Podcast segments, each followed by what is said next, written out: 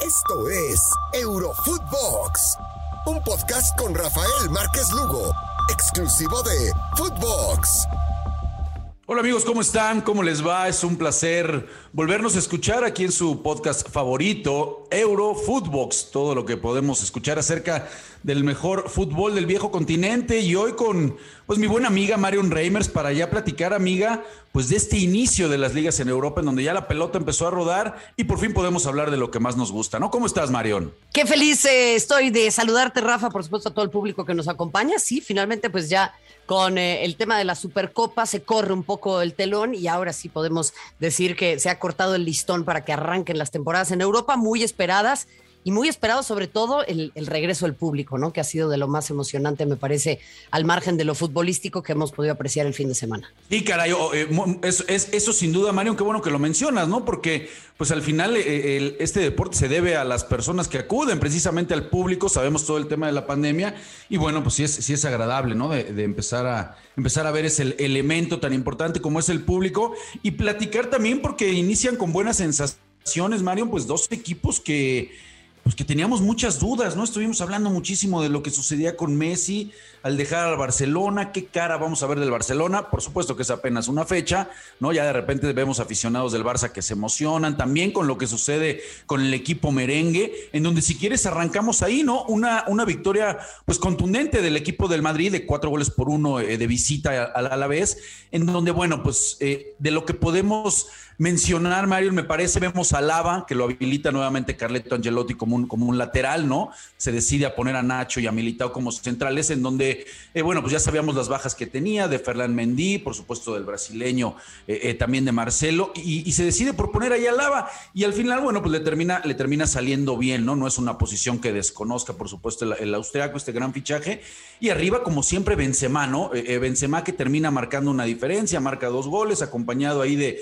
de Bale, y de qué cara vamos a ver ahora, por supuesto, de, Eden Hazard. Y el medio campo, Mario, no es si compartes, pues resaltar lo de Fede Valverde, ¿no? Que me parece que le da otra dinámica ese medio campo, caray, que ha, ganado pues que ha conseguido tantas cosas desde el equipo merengue. ¿Cómo viste este inicio de Carleto? Eh, muy importante lo que mencionas, ¿no, Rafa? Creo que eh, al final viene Viene eh, muy contento Carlo Ancelotti por esta posibilidad de volver a Madrid. Es un lugar en el que él se siente muy cómodo, en el que tiene mucho respeto y eso creo que le da mucho crédito frente a una afición que está ávida de lo que sea, ¿eh? Triunfos, fichajes, hay mucha, hay mucha ansiedad, me parece, al interior de la, de la, de la Casa Blanca. Y ahí es en donde, insisto, tendremos que ser muy inteligentes y muy eh, precavidos con lo que le exigimos a un jugador como David Alaba. Y me explico. El tipo puede jugar una enorme cantidad de posiciones y es por eso que creo que viene perfecto como anillo al dedo para el tema del Real Madrid. Juega como lateral, ya lo bien lo dices, terminó su etapa en el Bayern jugando como central, en donde tal vez luce un poquito menos que en esa posición eh, eh, eh, como lateral o como carrilero, a mí me gusta mucho más, pero también puede jugar como, como mediocampista o como contención, como recuperador y como armador. Entonces, creo que ahí es en donde hay que ver cómo lo va eh, utilizando a Ancelotti, pero no va a estar siempre en máxima forma en todas las posiciones, porque también es un tipo que eh, necesita poder acostumbrarse a jugar en un solo lugar. Y yo creo que ahí es en donde muchos pueden llegar a pensar que es el comodín, que es la carta mágica del Real Madrid. Y ojo, el Real Madrid tiene que reforzar muchas otras posiciones. ¿eh? Entonces, en ese sentido, qué tranquilidad ver a Fede Valverde en el medio campo, aunque no veo que el Real Madrid tal vez tenga esa profundidad de banco que se está armando en otros equipos, como el Manchester City o como el Paris Saint Germain, como para poder competir de manera más seria en, en Europa. Y lo de Benzema, Vaya, a ver, eh, a mí no me va a sorprender, Rafa, ya desde acá voy a empezar a tirar dardos, que el día que Benzema se vaya, se vaya por la puerta de atrás, como el Real Madrid deja ir a sus jugadores. Porque este tipo, este tipo, mira, supo ser discreto cuando estaba Cristiano Ronaldo y ser él el que le, funcionara de comparsa.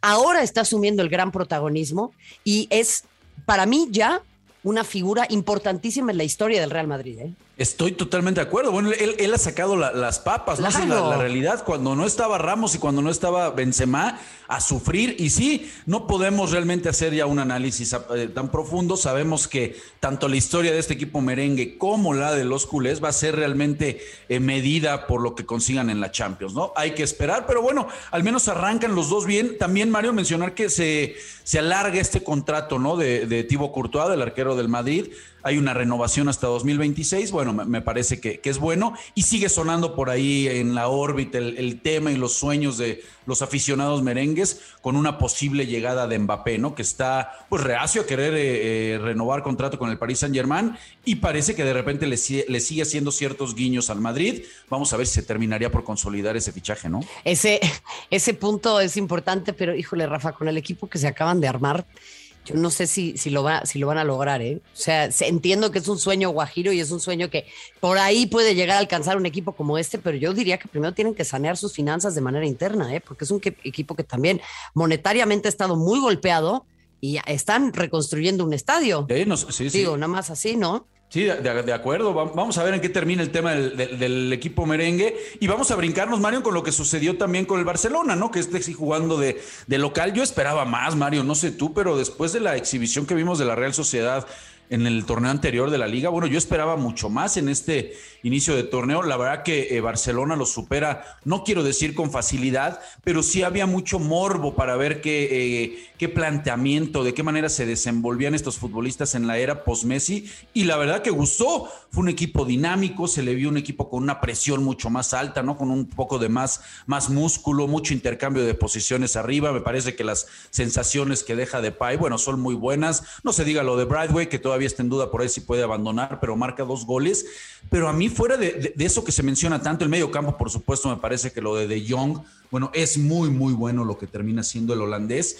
Y no sé si compartas, Mario, en lo que puede crecer Eric García jugando de la mano de un experimentado como es Piqué. Pues yo creo que parece que puede haber vida después de Messi en el equipo del Barcelona.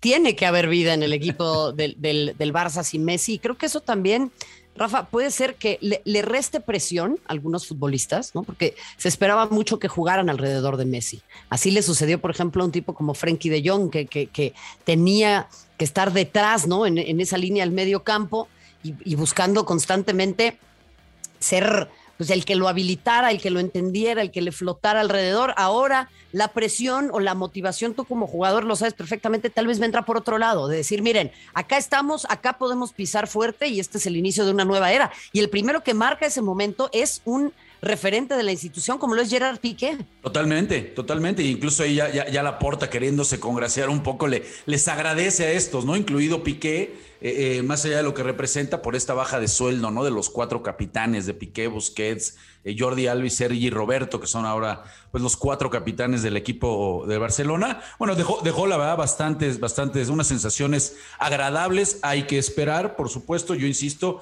la Real Sociedad realmente me, quedó a, me quedó a deber. Luego, bueno, el, vamos a hablar del equipo campeón.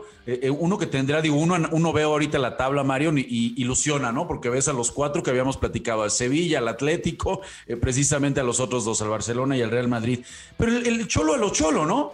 Eh, eh, no, tal vez no convence, sufre, porque si no, no es, una, no es un partido del Atlético de Madrid, el Cholo Simeona, pero al final consigue también su primera victoria de visita frente a un equipo del Celta que, insisto, le vendió, le vendió cara a la derrota. Este, creo que también hay que empezar a analizar a los rivales, ¿no, Rafa? O sea, el Real Madrid venía de jugar muy bien la campaña pasada, eh, la Real Sociedad, perdón, venía de jugar muy bien la campaña pasada. El Alavés creo que todavía no podemos decir es un verdadero sinodal para el Real Madrid. Y ahí está el Celta, que también ha sido una piedrita en el zapato eh, eh, para muchos. Vaya, lo del Cholo Simeone es... es su momento, una vez más, ¿no? O sea, creo que Acá es en donde el Atlético de Madrid tiene que empezar a apretar, tienen que empezar a apretar equipos como el Sevilla, como el Valencia, teniendo en cuenta pues lo debilitados que en el papel están el Real Madrid y el Barça. Totalmente de acuerdo. Ahí arrancó también con, con triunfo a lo, a lo Cholo Simeón. Hay que esperar eh, eh, con un doblete de Correa. Hay que esperar, por supuesto, la aportación de De Paul. A mí me parece que esa fue una muy buena contratación la que hacen con el argentino ahí en medio campo. Y bueno, Mario, antes de despedirnos, platicar, digo, juega Raúl Jiménez. Esa es una grandísima noticia, ¿no? Para el fútbol mexicano, por supuesto, para el Tata Martino. Eh, eh, ver lo que juega completa 90 minutos, pierden contra el, contra el Leicester City. En los papeles, bueno, eh, era, era, era complicado poderle ganar, anota Jamie Bardi, pero insisto, 90 minutos y queda en la postal, Mario, en una fotografía en la que está pues peleando con todo, ¿no? Un, un balón dividido arriba Raúl Jiménez como es su especialidad y metiendo con todo en la cabeza, ¿no? Entonces, hay, hay, hay eh, me parece, muy buenas sensaciones y optimismo para ver eh, posiblemente un regreso ya de Raúl Jiménez a la selección mexicana. Le perdió el miedo al extintor ese con el que se pegó en la cabeza, ¿verdad? Sí, sí, sí, no, ah. era David Luis. Ah, David Luis. Parecía ah, extintor. perdón, perdón. Es que yo veo, cuando pienso en Raúl Jiménez, veo extintores por todos lados. no, no, este, pero bueno, pues eh, es una, es una, siempre es una buena noticia que una persona se recupere de una situación de esa naturaleza. Qué bueno que está pudiendo ejercer su profesión. Y yo no tengo ninguna duda, Rafa, que estará, que estará volviendo a la selección. Es un jugador muy querido por la afición y creo que es un tipo que además tiene características eh, importantísimas que, que, le pueden llegar a servir al Tata Martino, que pues ha sido también muy, muy cuestionado, ¿no? Sí, una, una, buena noticia sin duda alguna que, que pueda regresar y de esa manera Raúl Jiménez. Y también, bueno, ya viene, todavía no arranca el calcho, ya va a arrancar el 21 eh, de agosto, pero ya hicieron la presentación en el Génova, la presentación, perdón, en el Génova ya hicieron la presentación de, de Johan Vázquez Marion. Pues qué esperar de este, de este fichaje, ¿no? Llega, yo creo, a hacer su, su maestría finalmente al calcho. Ya es presentado, hay que decirlo, el, el Génova eh, eh, es un equipo modesto, por decirlo de alguna manera, terminó décimo primero en, el calcio en el torneo anterior, no alcanza eh, normalmente a posiciones ¿no? de, Europa League o competencias europeas,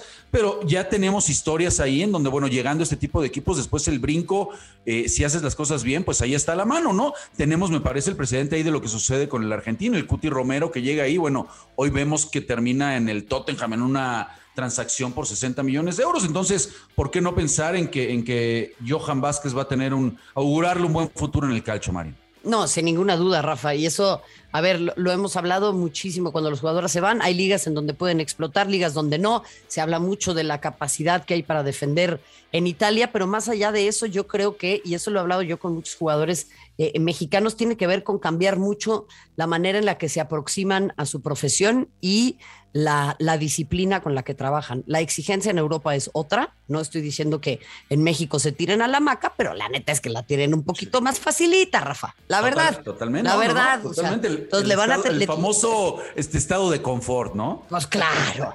Claro, y por eso es que también les cuesta luego tanto trabajo, porque la exigencia es otra y, y, para destacarse hay que meterle dos, tres, cuatro, diez veces más que los demás.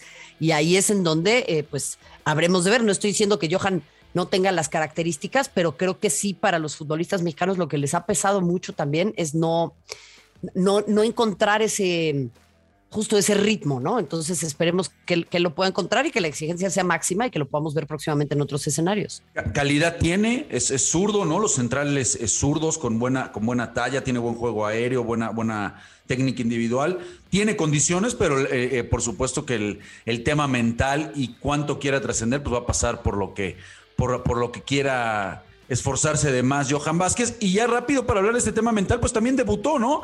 Termina debutando eh, eh Marion JJ, no, no es un buen eh, debut, no, no tuvo tanta participación. Hubo una jugada por ahí que estaba en fuera del lugar, pero que no pudo definir de buena manera. Pero bueno, al menos ahí ya empezando con la adaptación de a poco JJ eh, Macías, que ve unos minutos ya en frente al Getafe que arranca con derrota. Esto es importantísimo. al final, Creo que el hecho de que aparezca, el hecho de que empiece a tener minutos tan temprano en la temporada, le da una oportunidad muy importante de mostrarse. Sabemos además que lo decía, a ver, el Valencia no es un equipo que venga bien desde hace mucho tiempo, pero sí es de los grandes contendientes en España que, que por ahí quieren pelear por la Champions, por la Europa League, por puestos importantes en la tabla y el poder estar en un escenario de esa naturaleza, yo creo que es muy, pero muy importante y catalogado entre los 20 fichajes más valiosos en la liga. Entonces, bueno, pues va a tener que desquitar, desquitar su, su, su transferencia, Rafa. Totalmente, totalmente de acuerdo. Ya, ya para irnos, Mario, ¿quién, ¿con quién te quedas de los mexicanos?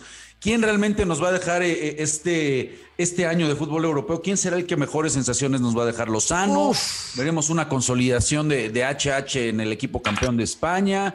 Eh, Johan Vázquez, ¿no? Ahora con la llegada, Edson Álvarez, que se hablaba también de que eh, habían billetazos ahí por parte de un equipo de la Liga para querérselo llevar. ¿Con quién te quedas, Mario? Mira, a mí eh, el primer nombre que me vino a la cabeza es el de Edson, Rafa, porque pues es un jugador que, que ha rendido muy bien, que está en un equipo que es trampolín y que es pionero siempre en términos de exportar futbolistas, aunque tal vez no vaya a llegar a un lugar con bombo y platillo. Y si hablamos de eso, pues tal vez el que pueda llegar a ser más escandaloso es Raúl Jiménez, ¿no? Por el lugar en el que juega, por la liga en la que se encuentra y por lo importante que ha sido para su equipo. De acuerdo, pues desearles mucho, mucho éxito a todos los mexicanos por allá. A ver cómo regresa también Irving Lozano, que me parece que tuvo su mejor torneo en el calcho. Y bueno, amiga, pues muchísimas gracias por acompañarnos. Se nos, se nos acaba el tiempo, pero bueno, nos vemos en esta semanita seguro, ¿no? Aquí en Europa. Aquí vamos a estar, amigo. Te mando un abrazo y como siempre un gustazo estar contigo. Y muchas gracias a todos ustedes, por supuesto, que nos acompañan aquí su podcast favorito. Recuerden seguirnos en Spotify, escucharnos de lunes a viernes y por supuesto también en nuestras